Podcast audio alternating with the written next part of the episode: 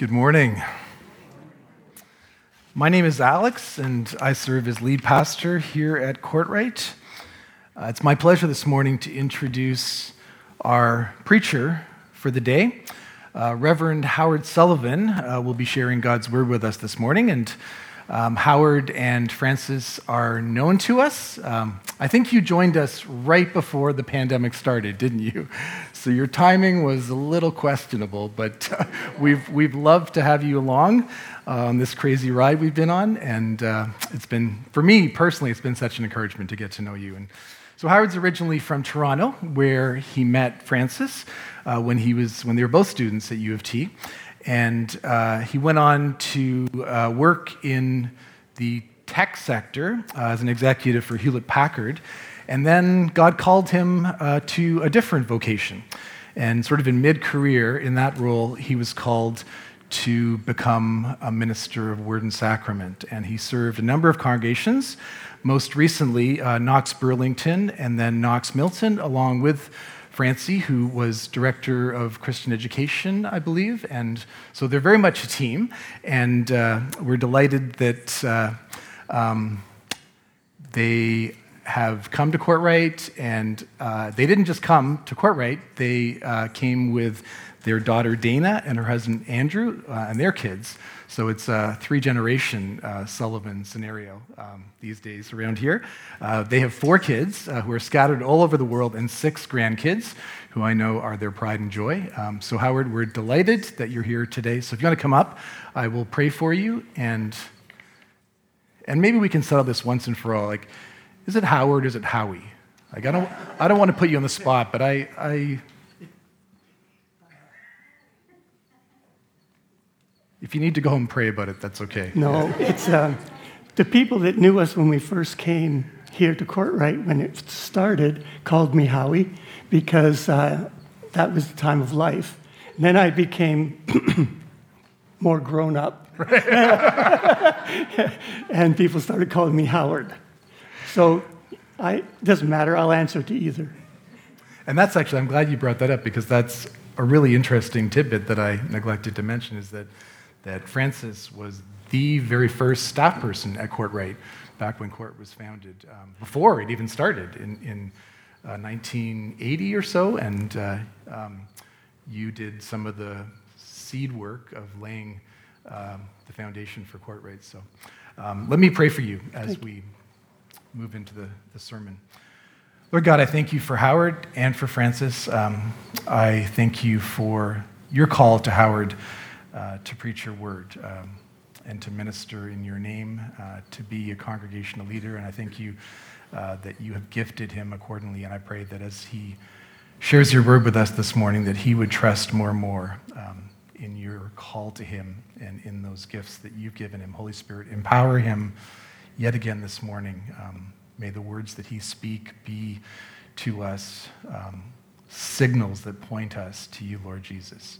And it's in your name that we pray. Amen. Amen. Thank you, Alex. I can't express um, how that enables and empowers another minister when you are prayed over before you preach. Um, I just wanted to say thank you for this opportunity to, to Courtright. Um, you've had some outstanding speakers this summer as we've been here occasionally and we've watched online. And to be uh, among them, I think, is a privilege for me. So I thank you for that. Let's just uh, pause for a moment in prayer. O God, still in us the worries of the world, as we listen to your wisdom, spoken by prophets, poets, and apostles. Move in us and among us by your Spirit, so that in their words we may meet your living word, Jesus Christ, in whose name we pray. Amen. So when we uh, opened our summer series this year, we opened with a, a wonderful missionary guest, and uh, he chose to read as his passage uh, Philippians four. And I got this, oh no, that's my passage. Uh, what am I going to do? And I decided, well, I'm going to do my passage. So we've got this sandwich going on this summer. You start with Philippians four, and we're going to end with Philippians four. We had a wonderful take on it to begin, and I hope we have a wonderful take on it to end.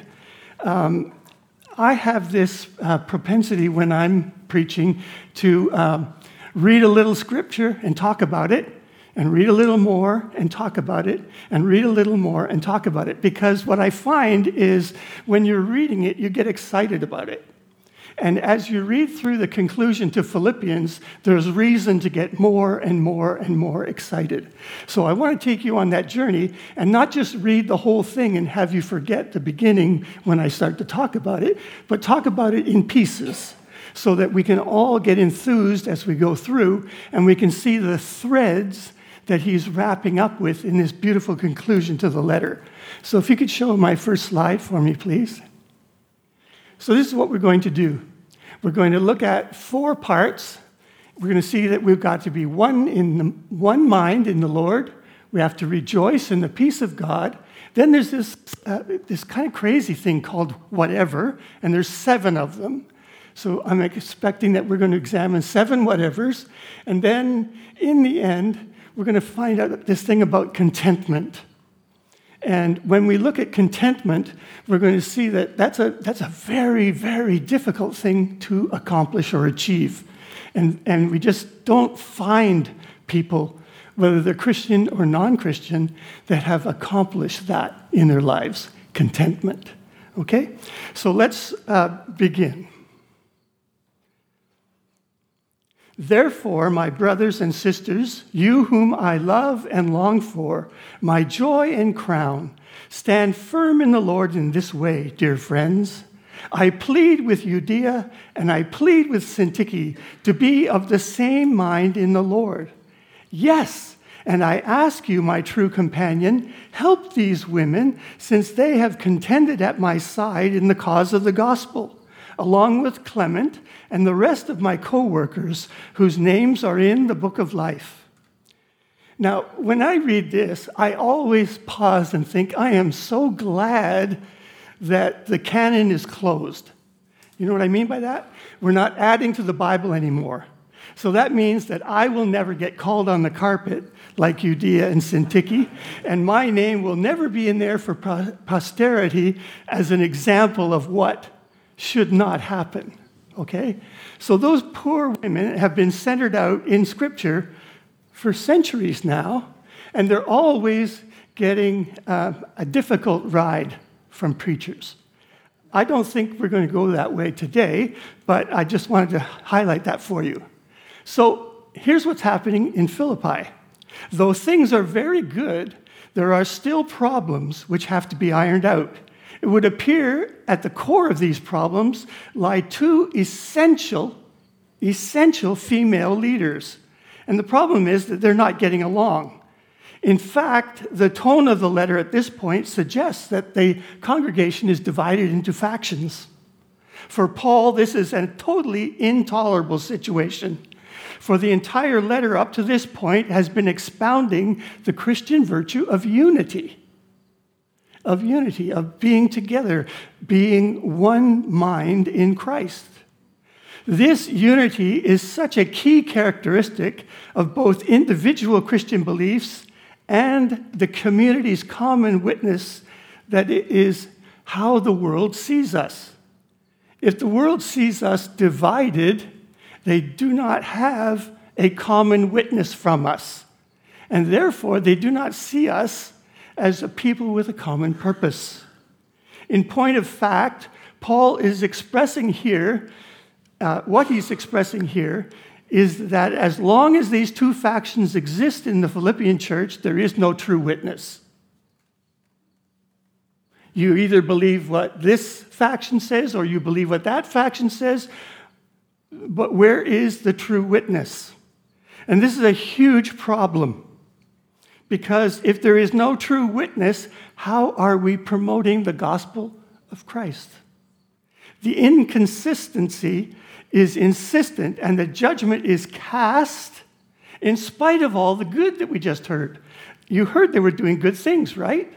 They, they are the co-workers of Paul. They are his dear friends. They are his fellow contenders for the gospel. But as long as they're divided, this good is being undone. So I describe this as the missing element in all this goodness is the same mind in the Lord. If you see it there, I've, I, it's kind of hard to see. It's red on the slide. You have to be of the same mind in the Lord, Paul says. And if you've forgotten what that same mind in the Lord looks like, let's flip back for a second to um, Philippians two. And five seven, oh, I didn't mean flip the slide back. Flip the slide forward. And we'll look at Philippians two, five, seven. There we go. Nope, you went too far ahead on me. There. Okay. In your relationships with one another, have the same mindset as Christ Jesus. And, and so phenomenal the way Paul describes Jesus' mindset. How does, how does he come up with this incredible description? Who being in very nature God, did not consider equality with God something to be used to his own advantage. Rather, he made himself nothing. And there, you know, who he's describing is nothing, right? He's describing us. We're, we're nothing, because he made himself t- human by taking the very nature of a servant, being made in human likeness. Now, how does this apply to are two women? If you go to slide, next slide for me. Okay, he says that these two women have to have the mind of Christ. Now, Euodia and Syntyche are to resolve their differences in this manner, not clinging to the belief that one knows better or more than the other. Rather, they are to humble themselves to the point that each would surrender their position to the other. Why? For the sake of Christ. So, I, I may be uh, graduating first in my class. I may be taking the toughest courses at university, and I may think more highly of myself than I ought. I'm in an argument with somebody, and I say, I'm right. And they say, no, I'm right. So the Christian way to resolve that is to step aside from my opinion, to step aside from your opinion, and ask, what would the Lord think? How would Jesus approach this situation? And it becomes paramount. I humble myself by saying, I'm not necessarily right. I don't necessarily know more. And besides that, maybe it's not about me at all. It could be it's about relationship. Do I destroy the relationship because I want to prove myself right? What's left then? So,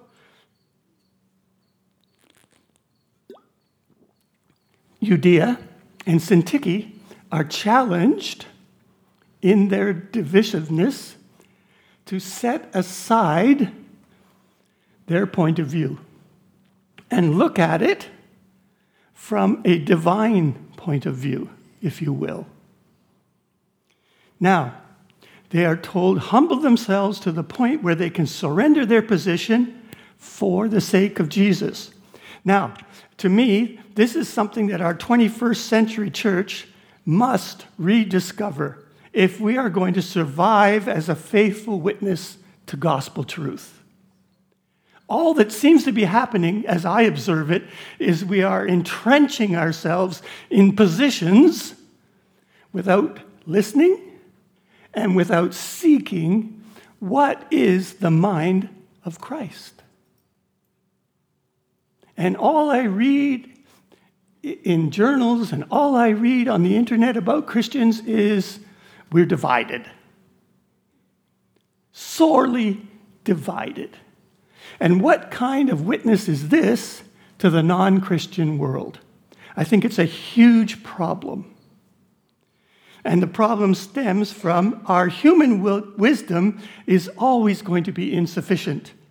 No matter how sophisticated we become, no matter how technologically advanced we become, equality with God, as it said there, even Jesus did not grasp it, as it's done in another translation.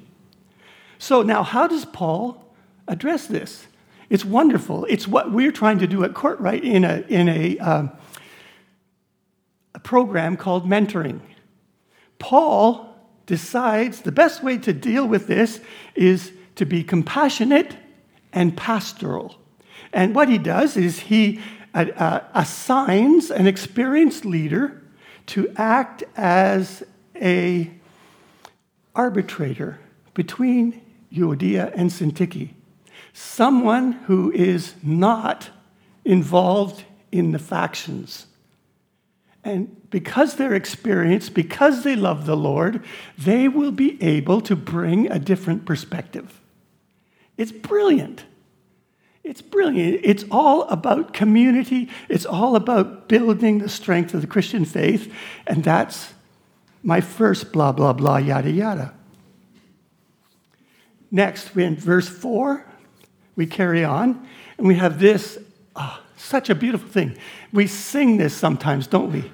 Da, da, da, da, da, da, da, da, da, da, da, da. I, I wish I had a partner who could sing. Um, I do, actually, but she wouldn't come up here. So, rejoice in the Lord always. I will say it again, rejoice. Let your gentleness be evident to all. The Lord is near. Do not be anxious about anything, but in every situation, by prayer and petition, with thanksgiving, present your requests to God. And the peace of God, which transcends all understanding. How many times have people said that to you? May the peace of God that transcends all understanding come to you in this situation that is tearing you apart.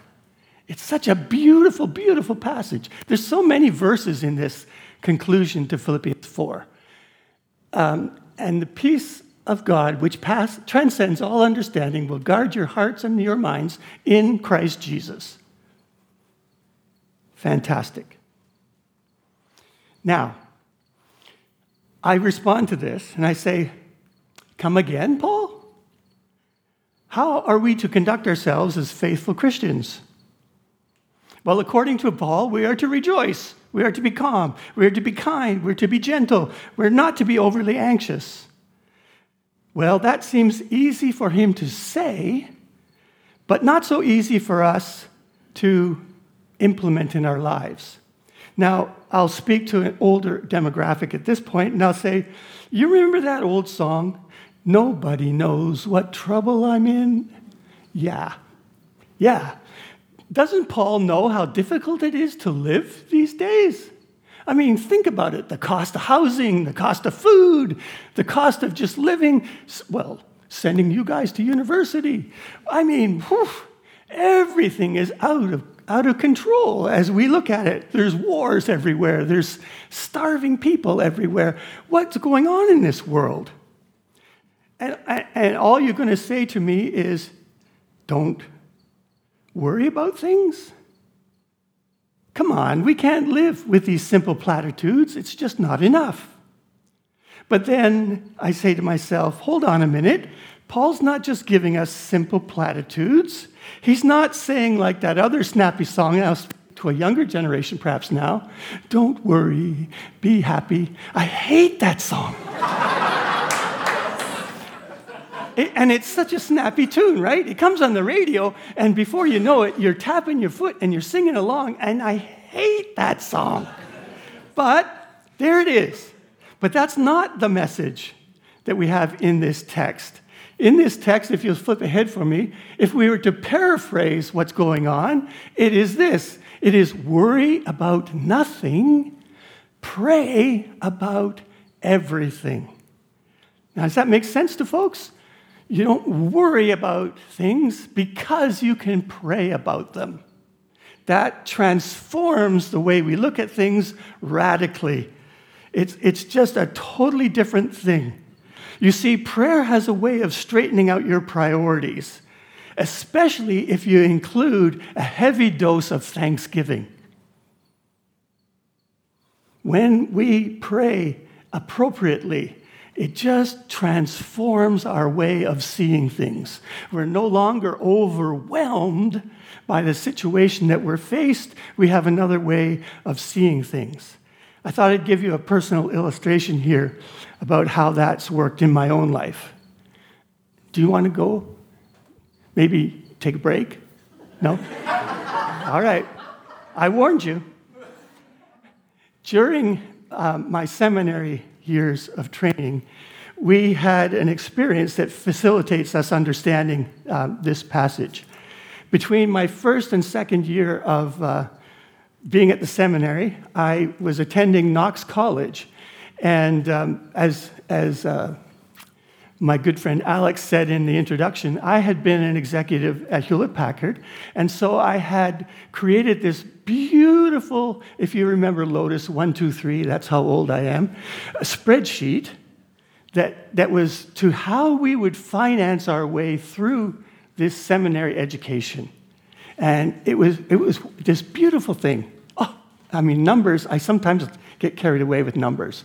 But these numbers said we could sell our house, and with the capital proceeds, I could buy a little house up near Eugenia, and my family could relocate there and live there, and I could commute to, to, to Knox College in Toronto, and I would do this. I would I would preach occasionally, make a little bit of money on the side, and, and the numbers said we would live. We would eat. We would have shelter.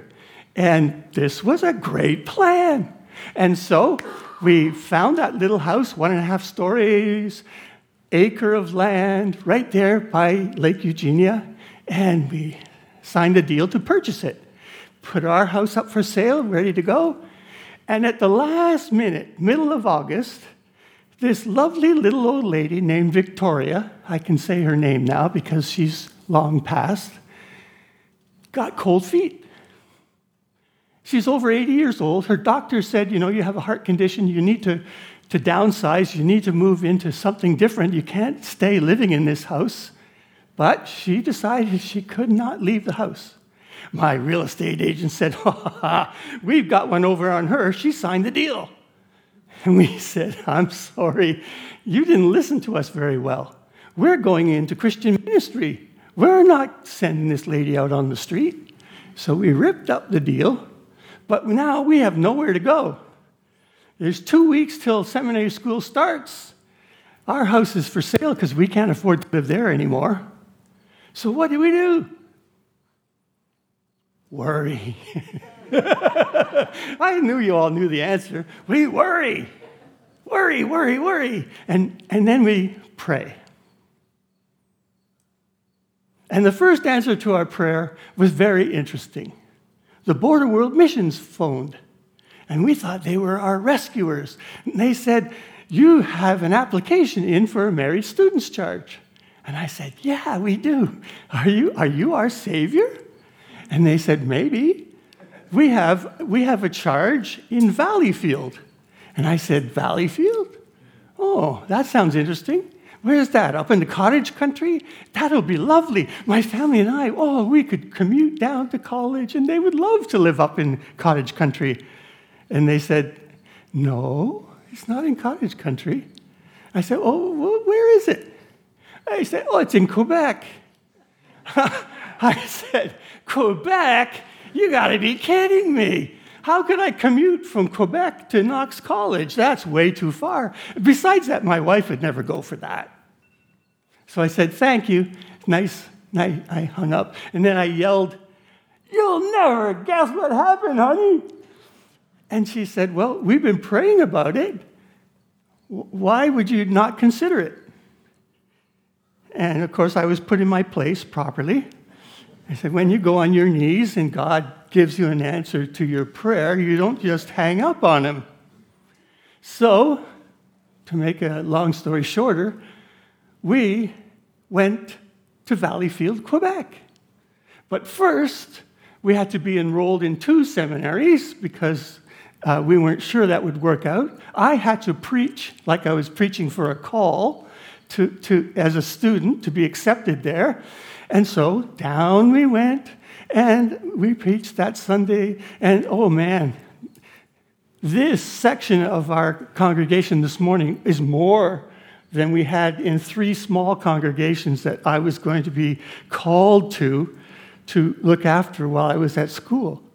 And I thought, oh boy, this is really going to be something. My kids going to French school, my family in a bilingual, like, you know, three percent Anglophone town. I, I don't know if this will work.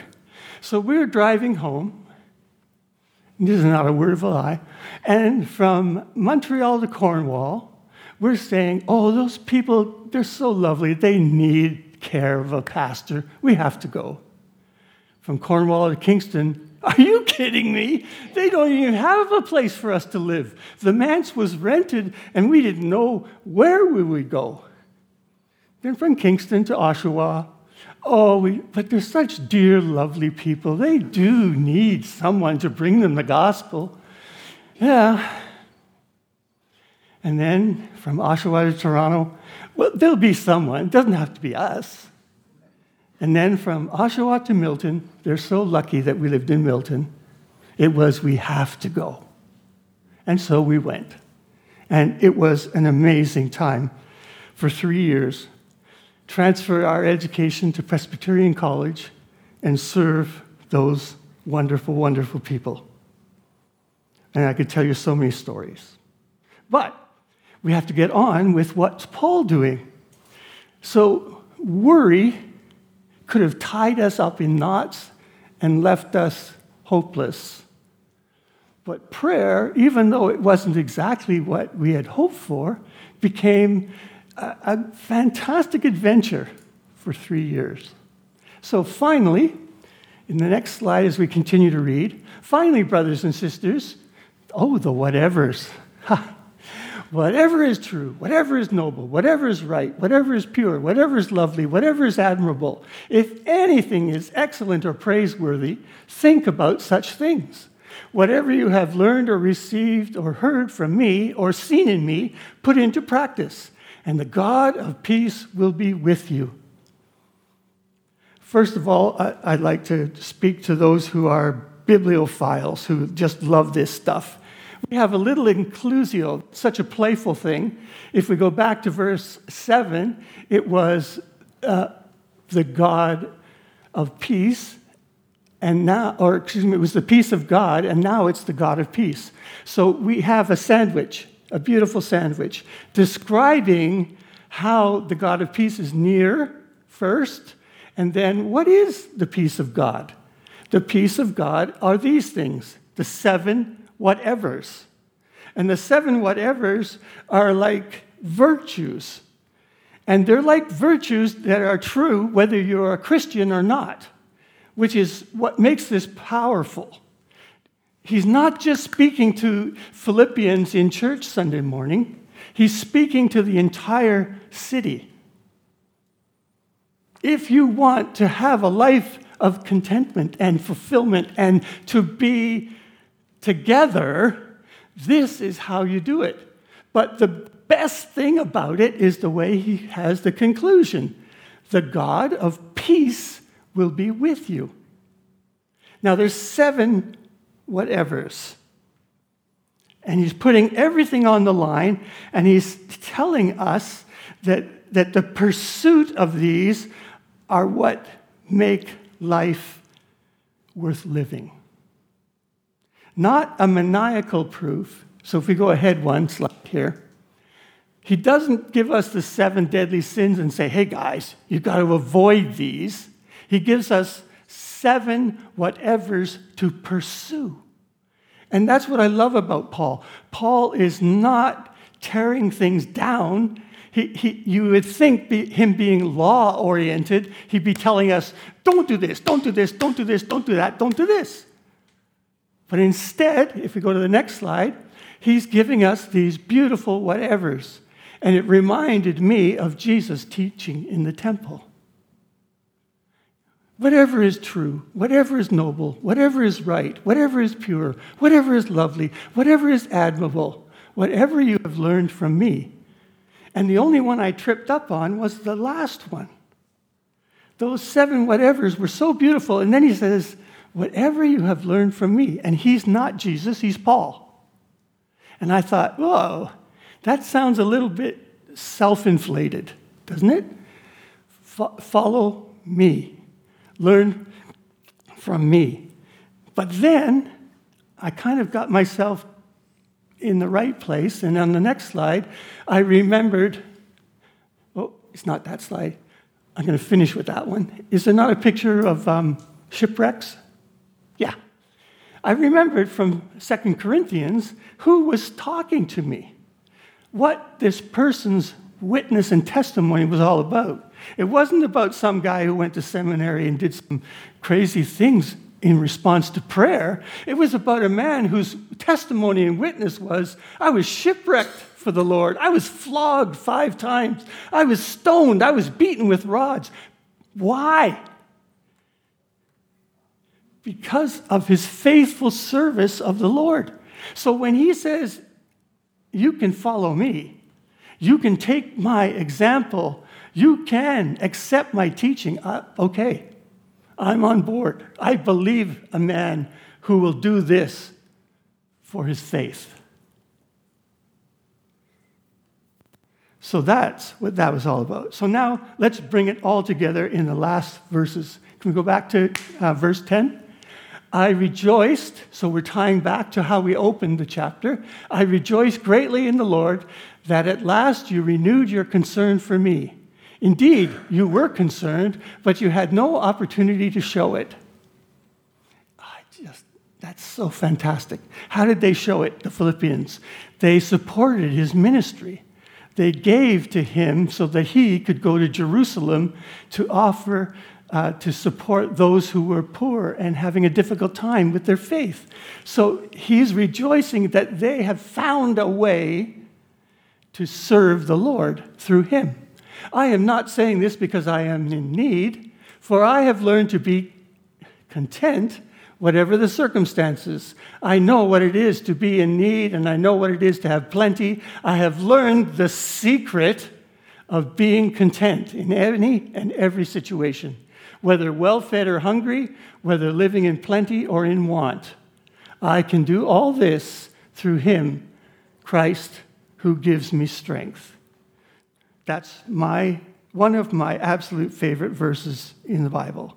I can do all this through Christ who strengthens me. So the conclusion of the letter is a gift. It's a gift to everyone.